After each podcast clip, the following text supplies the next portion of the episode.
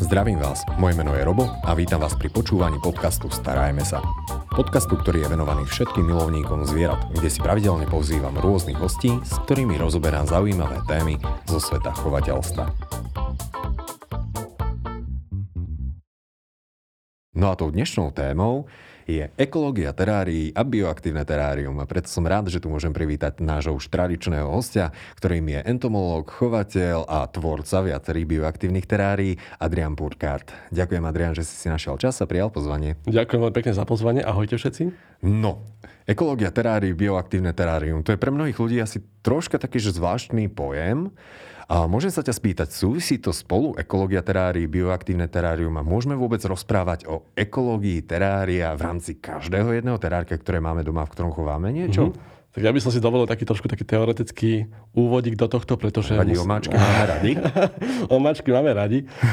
Ale uh, ekológia terárií, no tak uh, povieme si, čo je to ten pojem ekológia, pretože ľudia to teraz používajú veľmi často. Toto slovičko mám pocit, že to vyskočí na nás z každého rohu. Ekobiorav. Ekobiorav. A hlavne ľudia mm, často možno aj nevedia, čo to znamená také tie pojmy ekológia, udržateľnosť a biodiverzita. To všetko, čo teraz dneska počujeme všade.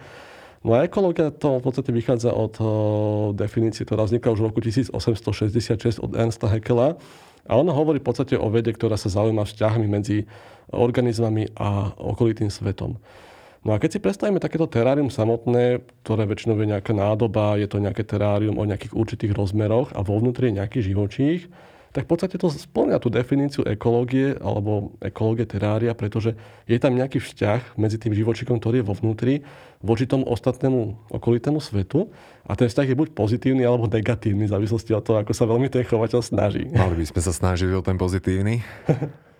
No a keď sa dostaneme k tomu pojmu bioaktívne terárium, tak každému hneď evokuje to slovičko bio, že to bude niečo zelené, prírodné, niečo veľmi také... No presne by... takto si to predstavujem aj ja, samý mách a vodopádik v strede ideálne. No lenže keď sa pozrieme na to chovateľstvo všeobecne, na tú teraristiku, tak ono to nie sú iba takéto terárium, terária, ale to chovateľstvo je všeobecne veľmi zoširoka, má veľmi široké spektrum a niekde na tom jednom konci sú terária, ktoré sú skôr také, by som povedal, že laboratórne, sterilné, čisté, e, experimentálne. A na tom druhom konci z toho spektra sú práve terária, ktoré sú čo možno najbližšie podobné tým uh, prírodným podmienkam, v ktorých tých živočík daný žije. No a to reálne chovateľstvo, s ktorým sa stretávame v tej teraristike, tak to je niekde medzi tým, niekde v strede. No a ten chovateľ si v podstate môže vybrať tú, ktorému z týchto dvoch smerov sa viac akoby to chovateľstvo, ten jeho názor na to chovateľstvo alebo tá filozofia uberá aj samozrejme v intenciách toho chovaného živočícha. Čiže tie bioaktívne terária o, sú skôr bližšie k tým prírodným teráriám. Mm-hmm. A to hlavne z toho titulu, že my sa snažíme z tých biologických procesov, ktoré poznáme z prírody, odobrať nejaké tie užitočné, hlavne teda súvisiace s odstraňovaním alebo dekompozíciou toho organického materiálu a snažíme sa ich vložiť do toho nášho terária. A nemusí to byť len nutne takéto úplne že prírodné terárium, ale môže byť pokojne aj také akoby jednoducho zariadené, a možno, že aj tak akoby úvodzovka laboratórne, sterilnejšie, mm-hmm. ale použijeme tam nejaké tie mechanizmy z tej prírody a vložíme ich do toho terária a tým pádom vznikne bioaktívne terárium, čiže tam máme nejakú biologickú zložku, ktorá tam je aktívna okrem toho samotného živočícha. Mm-hmm. To je zaujímavé. Aké sú výhody takého bioaktívneho terária v porovnaní s takým nebioaktívnym? Mm-hmm. tak tie výhody, výhody takýchto terárií uh, sú veľmi, veľmi špecifické v závislosti od toho, akom živočíchovi alebo v akom teráriu mm-hmm. ich aplikujeme. Zväčša tieto bioaktívne metódy eh, spočívajú v tom, že sa vkladajú do tých terárií rôzne užitočné živočíchy, ktoré sa tam snažia, alebo no, živočíchy, hlavne or, organizmy, mm-hmm. ktoré sa tam snažia nám nejakým spôsobom eh, pomáhať s tou základnou údržbou toho terária. Čiže pokiaľ tam vzniká nejaké, nejaký odpad, povedzme vo, vo forme zvyškov potravy, eh, povedzme z vlečky hadov, alebo nejaké, nejaké výkaly, tak môžu tam byť nejaké organizmy alebo nejaké živočíchy, ktoré nám výrazne pomôžu z toho, aby, e, aby sme nemuseli to terárium povedzme až tak veľmi čistiť. Mm-hmm. A, ale samozrejme čistiť ho musíme aj tak ďalej. To nie je len také uh, samozrejme. A to je taká tá hlavná taká, tá výhoda tohto, týchto bioaktívnych terárií. Uh-huh. Uh, samozrejme, bioaktívne terárie majú zo sebou aj rôzne nevýhody. Hej. Uh, nie sú to iba výhody a nevýhody, to treba veľmi dobre spoznať tú skupinu živočíchov, ktorú chováme a uh-huh. uvedomiť si alebo si prečítať už podrobnejšie, uh, či to tam je možné aplikovať alebo nie. Pretože v bioaktívnom terárium, tým, že tam sú rôzne drobné živočichy, hlavne nejaké chvostoskoky, izopoda alebo teda rovnako nôžky po slovensky, tak oni nielenže čistia v tom teráriu to prostredie, ale pokiaľ ich tam je náhodou povedzme veľmi veľa, nechtiac, alebo nejakým tým zlým, eh, zlo, zlým manažmentom toho chovateľa, tak oni môžu napríklad spôsobovať aj stres tomu živočíchovi, ktorý sa tam chová. Mm-hmm. Takže ono treba vedieť nájsť takúto správnu mieru v tom našom konkrétnom prípade toho chovaného živočícha a takýmto spôsobom tam v rámci našej skúsenosti a znalostí eh, ten, ten bioaktívny mm. režim udržiavať. Čo sa týka tvorby bioaktívnych terárií, mm-hmm. to asi nebude možné vytvoriť bioaktívne terárium pre každého jedného živočícha. Pretože podľa toho, čo si povedal, tak mhm. nejaké tie tvory, ktoré žijú v pôde, uh-huh. tak tým sa asi nebude dariť úplne v piesku. Keď budem vytvárať nejaký typický púštny, snažiť sa napodobniť typický uh-huh. púštny ekosystém, tak to asi bude troška komplikovanejšie. Je tomu skutočne tak, pretože tie živočichy alebo organizmy, ktoré vkladáme do tých terárií, často pochádzajú z našej fauny, čiže sú to živočichy, ktoré nájdeme pokojne aj u nás v lese. Uh-huh. A v podstate oni, oni sú veľmi náchylné práve na toto vysychanie.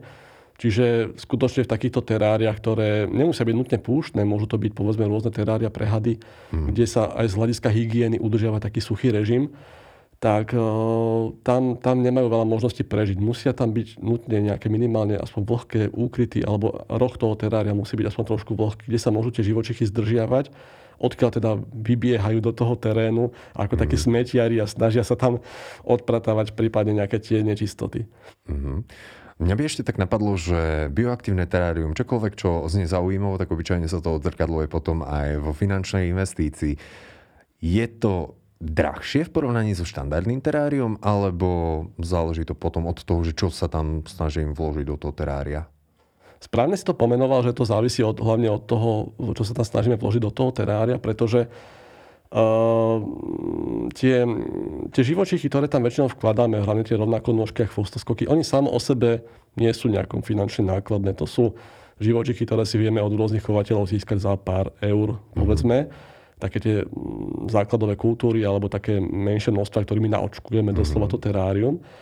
Ale pokiaľ sa tam snažíme, povedzme, už e, aplikovať nejaké metódy, ktoré súvisia, povedzme, s, s kvalitou substrátu, alebo sa tam snažíme už potom e, sadiť nejaké rastlinky a tak ďalej, ktoré by mali byť živé v tomto prípade, alebo chceme ich tam živé, tak tam už tie náklady môžu postupne rásť a nielen náklady, ale ono to hodne potom závisí mm. od našej skúsenosti.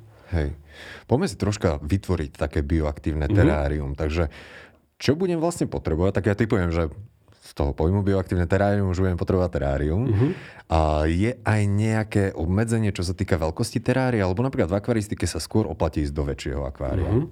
To isté platí napríklad aj pri bioaktívnom teráriu, či dá sa to aj v menšom? Dá sa to dokonca aj v menšom. Veľmi obľúbené je to pri chove pavúkov napríklad, pretože mm, tie pavúky, ako rôzni chovateľia vedia, tak oni No, tým, ako povedzme aj kakajú, aj, aj špinia to tom teráriu a samozrejme pokiaľ aj pojedajú tie rôzne šváby a cvrčky, tak oni to nezjedia všetko, zostane z toho taká guľočka mm-hmm. toho odpadu. A oni to tam ponechávajú kade tade po tom chovnom zariadení. A, a tie pavúky sa všeobecne chovajú v pomerne malých nádobkách od mm-hmm. niekoľkých decí až, až po niekoľko litrov. A tam skutočne môžeme vložiť povedzme minimálne tie chvostoskoky, to sú také veľmi malinké organizmy, 1 až 2 mm dlhé, ktoré, ktoré tam môžu robiť takúto funkciu toho dočisťovania mm. týchto, týchto organických zbytkov. Ale samozrejme, pokiaľ sa snažíme vytvoriť nejaký biotop, alebo taký už o, terárium, ktoré má mať nejaké uh, výraz, pokročilejšie. pokročilejšie, také výraznejšie tie autoregulačné mm. mechanizmy ekologické, tak tam podobne ako v akvaristike platí, že čím väčšie, tým lepšie. Uh-huh. V akvaristike je dôležitá technika. Uh-huh. To isté platí aj pre terárium alebo bioaktívne terárium, že čo sa týka osvetlenia alebo nejakej ďalšej inej techniky. Lebo napríklad pavúky, čo si spomínal, že mm-hmm. je mhm. fajn, keď tam majú nejaké tie chvostoskoky. Pavúky nepotrebujú nejako extra m, zvlášť osvetlenie, ale zohráva tu na dôležitú úlohu aj osvetlenie? Uh, treba si uvedomiť hlavne to, že prvoradé, čo je v tomto prípade dôležité, je vytvárať podmienky pre toho primárneho živočícha, ktoré v tom teráriu chováme. Čiže pokiaľ tam je nejaký plas alebo had, tak všetko sa snažíme zariadiť tak, aby to bolo ideálne pre toho konkrétneho živočícha. Mm-hmm. Čiže tá fauna, ktorá tam spôsobuje ten bioaktívny efekt, tak tá je až taká druhorada v tomto prípade. Čiže tam sa skôr snažíme prispôsobovať tak, aby tam dokázali v takýchto podmienkach prežiť a nie naopak. Hej? Mm-hmm. Čiže a čo sa týka týchto živočíchov, ktoré sa podílejú na tomto uh, čistiacom procese, tak či je to v našej faune alebo v, v tej tropickej faune, všetko sú to väčšinou tvory, ktoré žijú prevažne v noci alebo v takých tých zatienenejších fázach dňa. Čiže oni, čo sa týka toho osvetlenia alebo ohrevu, sú absolútne nenáročné v tomto čase, keď tam svieti tá žiarovka. Ich ani nevidíme, oni sú niekde schované v tých skrýšach a práve keď zasnú žiarovky, tak si môžeme tak zobrať letku a pomalinky pozerať, či sa tam niečo reálne deje v tom teráriu a či tam niekto ešte ďalej pobehuje. Mm-hmm. Lebo ja keď si predstavím bioaktívne terárium, tak ja tam vidím machy, vidím tam kopec rôznej mm-hmm. zelene, mm-hmm. vieš, trópy, rôzne také paprade a neviem, čo všetko by tam ešte mohlo byť. Mm-hmm. Takže toto, typujem, že budem vtedy potrebovať osvetlenie, mm-hmm. ale veľmi dôležitú úlohu tam bude zohrávať aj budú zohrávať aj rastliny, pretože oni takisto dokážu vstrebávať určité živiny. Uh-huh. Aspoň ja si to stále tak nejako spájam s tým akváriom. To áno, ale stále sa vraciame k tej istej otázke, že čo v tom bude reálne žiť. Pokiaľ uh, tam budú živočichy, ktoré sú kompatibilné uh-huh. s tým rastlinstvom, tak nech sa páči, môžu tam byť kľudne živé rastlinky, ale pokiaľ chcete chovať nejakého pitona mriežkovaného a, započať tam takéto bioaktívne mechanizmy, tak ťažko vám tam prežijú nejaké papračky a malé rastlinky, ktoré ten had mm-hmm. zvalcuje jedným šmahom, takže Uh, tu si to treba práve toto tak uvedomiť, čo som bral na začiatku, že skutočne tie bioaktívne procesy môžeme aplikovať do takýchto terári, ktoré nemusia byť nutne s fontánkou a s machom, ale môžu to byť kľudne obyčajné klasické typické ubikácie pre tie zvieratka, Akurát, že no, nám tie živočíky a organizmy, ktoré tam fungujú, pomáhajú s tou údržbou. Môžem povedať, tak, povedať taký príklad. Mm, kto chová plázy alebo nejaké gekony, tak si určite všimol, že oni keď e, špinia okakajú, tak oni to nedajú tak pekne na kôpku hoci kde, ale oni to často hodne rozotrú po tých dekoráciách, po tom dreve, po tom substráte. A vy keď upratujete po tých zvieratkách, tak vy väčšinou zoberiete iba to najväčšie zlo, čo tam vidíte. Hej? Mm-hmm. No a práve to, čo tam ten živočík rozmazal kade tade, to, čo nie je až tak možno vidieť, lebo tu nasalíte materiály do seba, tak práve to tam časom môže spôsobiť takúto hygienickú šarapatu. Mm-hmm. A práve toto nám pomáha očistiť tieto doplnkové živočichy. Takže oni, oni, oni v podstate nespôsobia to, že v tom teráriu vznikne nejaké perpetuum mobile, že teraz tam môžeme iba vkladať potravu a funguje to nekonečno. No, bezúdržbové terárium.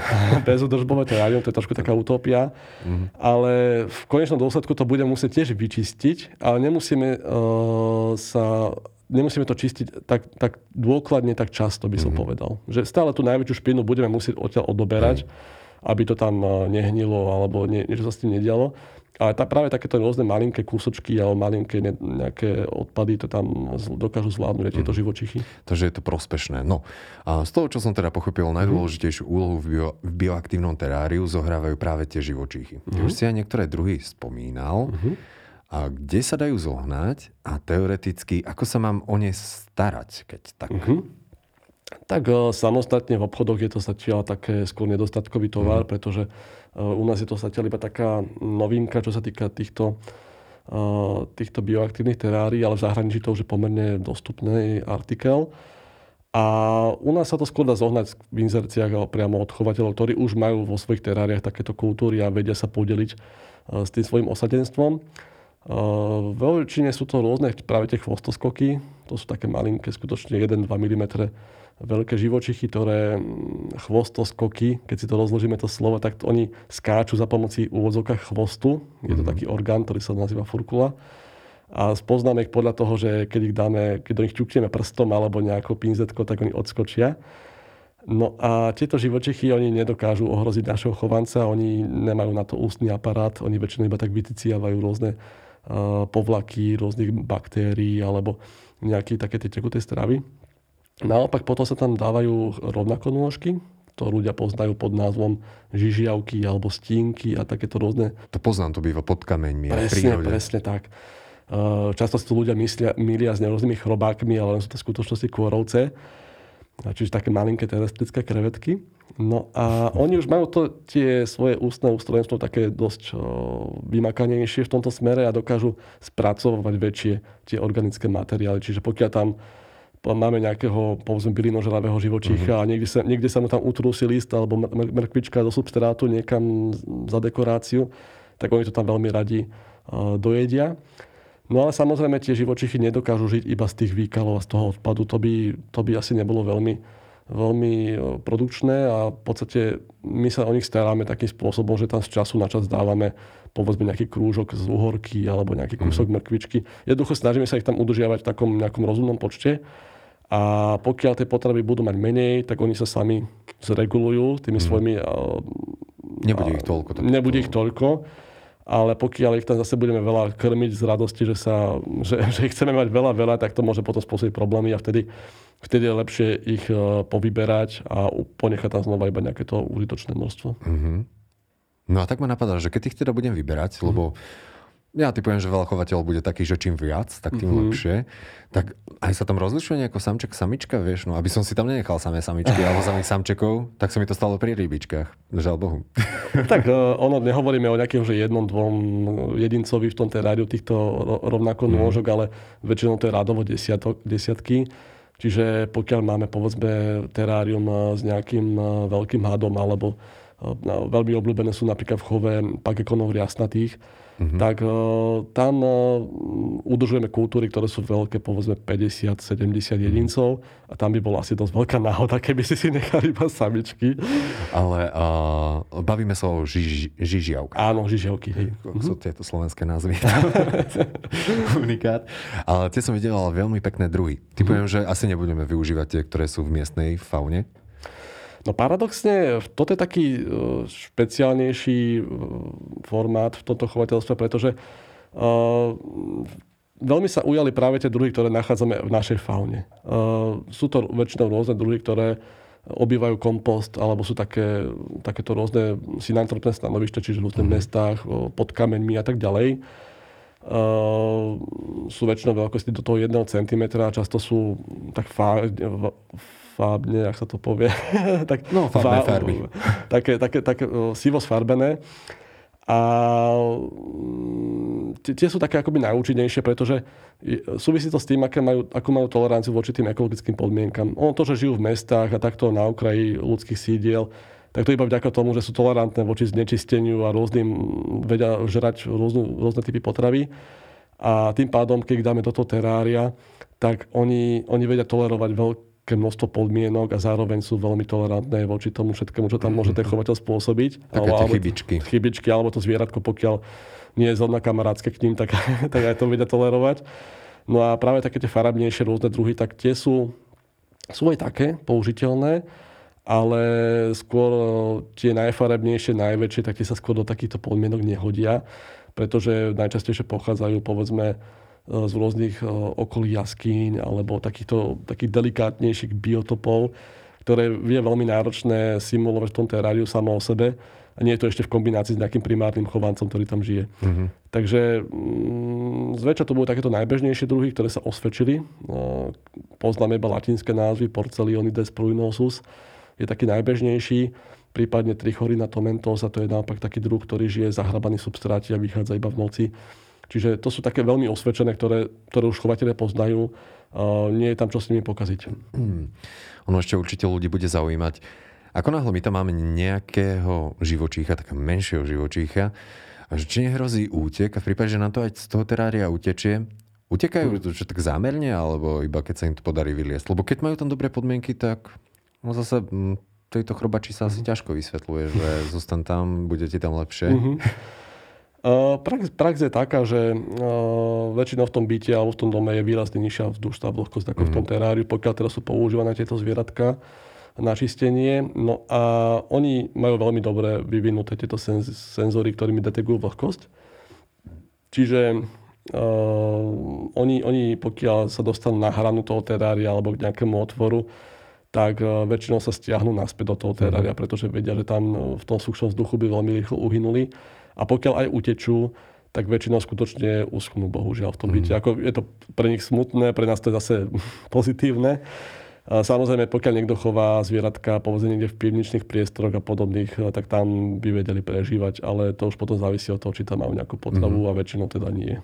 Takže... Takže z toho vyplýva, že v tom teráriu, či už ich tam chováme zamerne ako toho primárneho tvora, aj keď, mm, keď sú pekné, tak typujem, že hej, mnohí sa na to dajú, uh-huh. tak je dôležité strážiť teplotu a vlhkosť. Uh-huh. Hej, Áno. nemal by preschnúť substrát. Teda. Áno, pokiaľ sú to uh, terá, typy terári, ktoré sú všeobecne vlhké, tak tam je to absolútne uh-huh. jedno. Hlavne, aby tam boli nejaké skrýše v podobe kusov kôry, nejakých kmienkov alebo nejakých kamienkov, pod ktorých sa môžu schovať. A pokiaľ sú také suchšie typy terári, tak tam je dôležité, aby tam bol aspoň nejaký vlhký úkryt, kde sa môžu zdržovať. Ono, keď chodia von z toho úkrytu do toho terária, tak im tá krátkodobá suchota alebo takéto sucho o, nevadí ale musia sa vždy vrátiť do takéhoto vlhšieho úkrytu, pretože v takom absolútnom suchu z ich pohľadu oni bohužiaľ nevydržia dlhšie ako deň. Oni veľmi rýchlo vysuch, vys, vys, vysknú. Mm-hmm, takže treba si dávať pozor na tú vlhkosť, teplotu, aby, aby stále tam bol aspoň nejaký bod mm-hmm. v tom teráriu. Mm-hmm. Takže na toto, ale typujem, že dôležitú úlohu bude zohrávať aj substrát. Viem, že ľudia často využívajú aj veci z prírody, ale k ním sa ešte dostaneme. Uh-huh. Čo sa týka substrátu, ktorý je pre nich taký asi najvhodnejší? Ja by som toto načrel do také veľmi obľúbené témy, ktorú chovatelia majú a síce že keď používal substráty, tak najčastejšie používal substráty, ktoré sú kupované a teda nejaké lignocel alebo rašelina. A samozrejme to je substrát, ktorý je ideálny pre použitie v takýchto podmienkach, pretože uh, on, on sa produkuje jednak na pestovanie rastlín, ale aj na chov mm. živočíchov. Ale on má takú uh, vlastnosť, že on je absolútne takmer bez živín, je prakticky sterilný. No a pokiaľ my ho dáme do toho terária, tak uh, z takých tých ekologických zákonov ho často obsadia práve nejaké plesne alebo teda nejaké, nejaké také povlaky, ktoré nám sa nepáčia. A ten princíp je absolútne podobný, ako máme možnosť pozorovať v prírode. Keď si všimneme niekde, že vysype nejaká Tatrovka zeminu alebo nejaký stavebný odpad, tak čo prvé na to naletí, aká vegetácia? No väčšinou nejaké invázne rastliny alebo nejaká, nejaká burina v vodzovkách. Sú to práve druhy rastlín, ktoré uh, obsadzujú takéto stanovište mm-hmm. veľmi rýchlo a ľahko. No a podobne aj v tom teráriu, keď dáme takýto substrát, ktorý je v podstate taký chudobný na živiny, chudobný na organizmy, tak prvé, čo tam prídu, prídu tie najjednoduchšie kultúry mm-hmm. a mhm. najjednoduchšie organizmy, teda takéto plesne. No. A ľudia, ľudia, keď sa si všimnú v tom teráriu, že á, zase by to splesnilo, čo to je za, za rašelinu, ona je určite zlá, tak to, to nie je chybou tej rašeliny, uh, pretože uh, tam chvíľku trvá, kým sa stabilizuje taká tá mikroflóra tých mikroorganizmov mm-hmm. v tom mhm. substráte a postupne tam začnú prichádzať konkurenčne silnejšie druhy, ktoré vytlačia túto pleseň. Čiže on to chvíľku trvá, možno týždeň, dva, tri, ale mm, tá chyba tých chovateľov je to, že oni to, to potom zoberú, dajú to do rúry, ako to ešte savom postriekajú, čo možno najviac to zničia, ale v podstate sa vrátia znova do toho bodu na začiatku, že to znova iba sterilizujú a znova, keď tam dopadne nejaký spor, nejaké plesne, tak to mm. začne plestivieť. No a práve v tých bioaktívnych teráriách my sa snažíme o to, aby, aby takéto jednoduché plesne alebo takéto mm, kultúry tých mikroorganizmov, ktoré tam nechceme, to neobsadili. A preto sa najčastejšie používajú zmesi substrátov, ktoré sú založené na báze no, aj tejto rašeliny, prípadne toho lignocelu, to nevadí. Dáva sa tam často píniová kôra, čiže taká tá mhm. drť borovicová, najčastejšie o frakcie okolo tých 2-3 cm a potom sa tam dáva buď rašeliník alebo nejaký iný mach. A v podstate vznikne taký kyprý, vlhký, veľmi vzdušný substrát, ktorý, ak tam pridáte ešte možno nejaké hnívce lístie z toho lesa alebo nejaké trošičku také tie lesné pôdy, tak vy si to krásne akoby naočkujete už rovno tými kultúrami, ktoré sú konkurenčne silnejšie mm-hmm. a ten nástup týchto plesní tam je v podstate tým pádom výrazne obmedzený. A ak by aj nie, tak skutočne treba skôr iba počkať. Vy keď mm. zakladáte terárium, takéto bioaktívne, to sa nedá všetko robiť hneď. Hej, že v jeden deň tam nedáte substrát a rovno aj to zvieratko. Najlepšie si to terárium založiť, počkať nejaké tie 1-2 týždne, kým sa tam tie podmienky stabilizujú, kým tam nabehne ten svetelný režim, ten vlhkostný režim a až potom, keď to je také pripravené, až potom do toho to, to zvieratko vpustíme.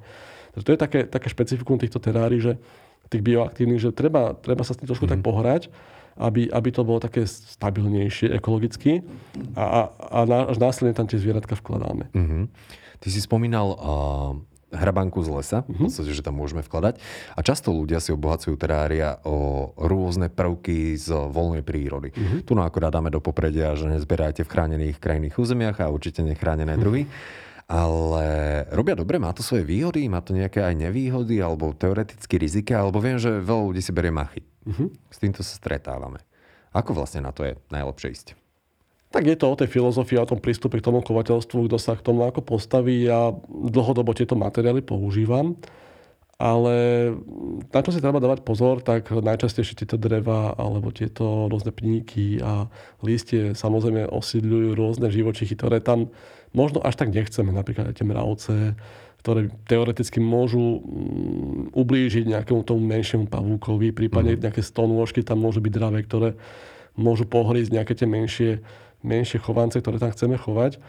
No a na, najjednoduchší spôsob je taký, že my si toto, tieto materiály prinesieme z toho lesa a necháme ich niekde v garáži alebo niekde vonku pod oblokom vysknúť doslova, že, že to sucho v podstate vyženie takéto makroskopickejšie tvory z toho, z toho materiálu. Oni sa presťahujú niekam inde von a my si potom v podstate zoberieme už iba také, také drevo alebo listie, ktoré, ktoré stále v sebe má rôzne tie zárodky tých rôznych kultúr, mikrobiálnych alebo, alebo hub, ale už tam ne, nenájdeme takéto tvory, ktoré mi tam e, nám môžu byť prekážkou v tom chovateľstve. Uh-huh. Takže stačí nechať preschnúť, nemusíme uh-huh. dávať do mikrovlnky, ani do rúry, ani uh-huh. vyvárať a podobne.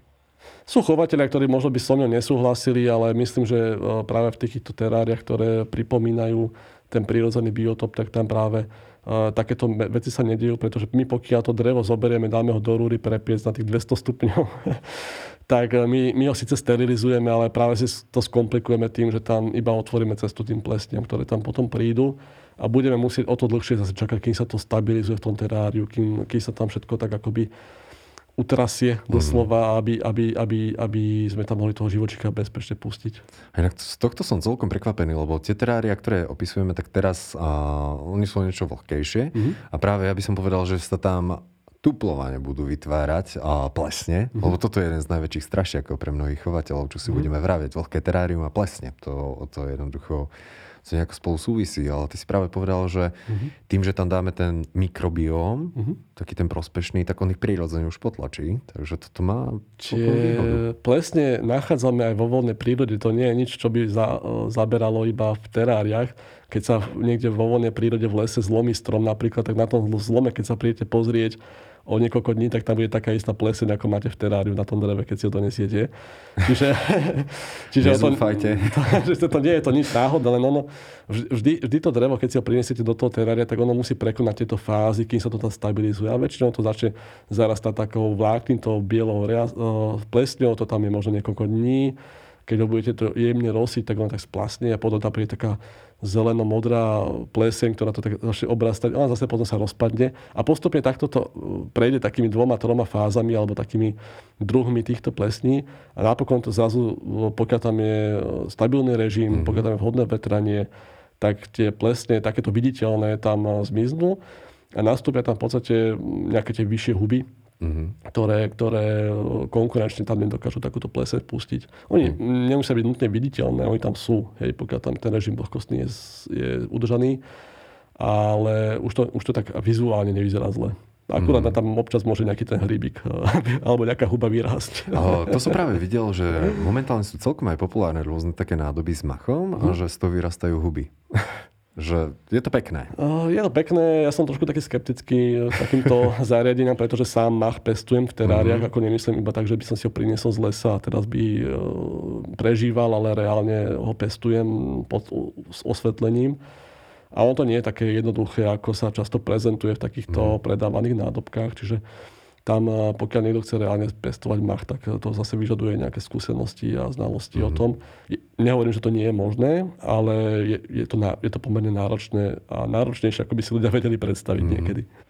Uh, ja mám ešte jednu takú otázočku, pretože mám jedno také vlhšie terárium, mm-hmm. kde mám teda aj machy, všetko rastlinky, mm-hmm. celkom sa tomu darí. Mm-hmm. Klopan, klopen do stola, dúfam, že to nie je počuť príliš v mikrofóne. Mm-hmm. Ale Jedna vec, čo mi tam prekáža, že tam sú také malinké, drobné, čierne mušky. Áno. A toto ma irituje, ja už som tam vyskúšal dať aj škoricu a klinčeky a všelijaké, to, nazvem to babskými receptami, uh-huh. ale jednoducho, neviem, mám, tie mušky sú také odolné podľa mňa. Takto, mušky to je veľmi pekná téma, ktorú si otvoril, pretože oni úzko súvisia s týmito bioaktívnymi teráriami. A pokiaľ nám v tom, takto si povieme, v teraristike sa stretávame s troma takými základnými druhmi mušiek. Prvé sú tzv. smútivky, rod sciára. Uh-huh. To sú také tie malinké, drobunké, krehké mušky, ktoré sa často liahnú napríklad v substrátoch aj u kvetín, u rastlín i zbobiek. presne toto sú tie potvory. a, a tie, sú, tie sú prakticky neškodné pre toho živočícha, pretože oni sa živia, tie huseničky, otretie larvičky, uh, iba korienkami rastliniek alebo teda nejakým tým organickým materiálom, takýmto rastlinným. Potom tam máme mušky, ktoré sú výrazne nebezpečnejšie. To sú tzv. hrbáčky. Me- som počul, že škodí pavúkom. Megaséria. A oni, oni sa vyvíjajú práve na tom živočíšnom odpade, nejakom organickom. A oni ich rozoznáme podľa toho, že oni keď lozia po povrchu, tak oni sa pohybujú takým trhaným pohybom. Taký, že prejdú si 4 cm, zastavia, 4 cm, zastavia, takto tak trhane mm-hmm. lozia. A oni vedia byť veľmi nebezpečné, pretože oni sa nielen rozmnožujú na tých živočíšnych nejakých zbytkoch, povedzme mŕtvom švábovi alebo mŕtvom cvrčkovi, ale oni dokážu naklasť vajíčka povedzme aj do nejakých rán alebo malých nejakých nekrotických tkaní u plázov alebo nejakých menších živočíchov a dokážu ich takýmto spôsobom tie larvy dokonca zabiť. Takže na to si treba dať veľký pozor. Mm-hmm. No a potom tie tretie sú samozrejme také známe mušky od stomilky, drozofila, ktoré sú naopak viazané skôr na, takú, tú, na takéto ovocie hnívce, pokiaľ krmíme napríklad jablkami a hruškami, tak tam veľmi mm. radi sa rozmnožia. No a tieto bioaktívne terária v podstate fungujú na takom princípe, že pokiaľ ten pavúk alebo ten plás ponechá niekde takúto mŕtvolku toho švába alebo nejaký ten bordel, tak tam prídu tie rovnako nôžky, tie izopody, chvostoskoky a oni to dokážu rýchlejšie skonzumovať ten odpad, ako tam príde tá muška a, a, a mm. rozmnoží sa na tom. Čiže on v podstate v takýchto sterilných teráriách, kde tie, tie bioaktívne živočichy nežijú, tak tam pokiaľ vznikne taký, takýto odpad, tak tie mušky nemajú žiadnu konkurenciu. Oni tam prídu, tam nikoho není, v tom teráriu kto by to zožral, takže sa tam podelia s tými roztočmi, ktoré tam môžu teoreticky žiť a ich populačný rast tam nikto absolútne mm. neobmedzuje. No, ako náhle tam sú tie chvostoskoky a tieto malé živočíchy, tak už tam vzniká konkurencia o, to, o ten zdroj potravy. A tá konkurencia môže byť až taká významná, že ten zdroj potravy zmizne skôr, ako by sa tam tie larvičky potenciálne tých mušiek vyvinuli do, do mhm. toho imága. Čiže toto je takéto čaro tých bioaktívnych terárií, asi také to najvyužiteľnejšie. Mne to silno pripomína takú prírodu, musím takto povedať. Práve, práve o tom to je tie bioaktívne terárie, že my si požičiame tento mechanizmus, ktorý poznáme v prírode. Ktorý už funguje milióny rokov de facto. Presne tak a, a iba ten si zoberieme a pokúša sa, pokúšame mm. sa ho nejakým spôsobom aplikovať do toho terária. Super, Adrian, ďakujem ti za veľmi zaujímavé informácie.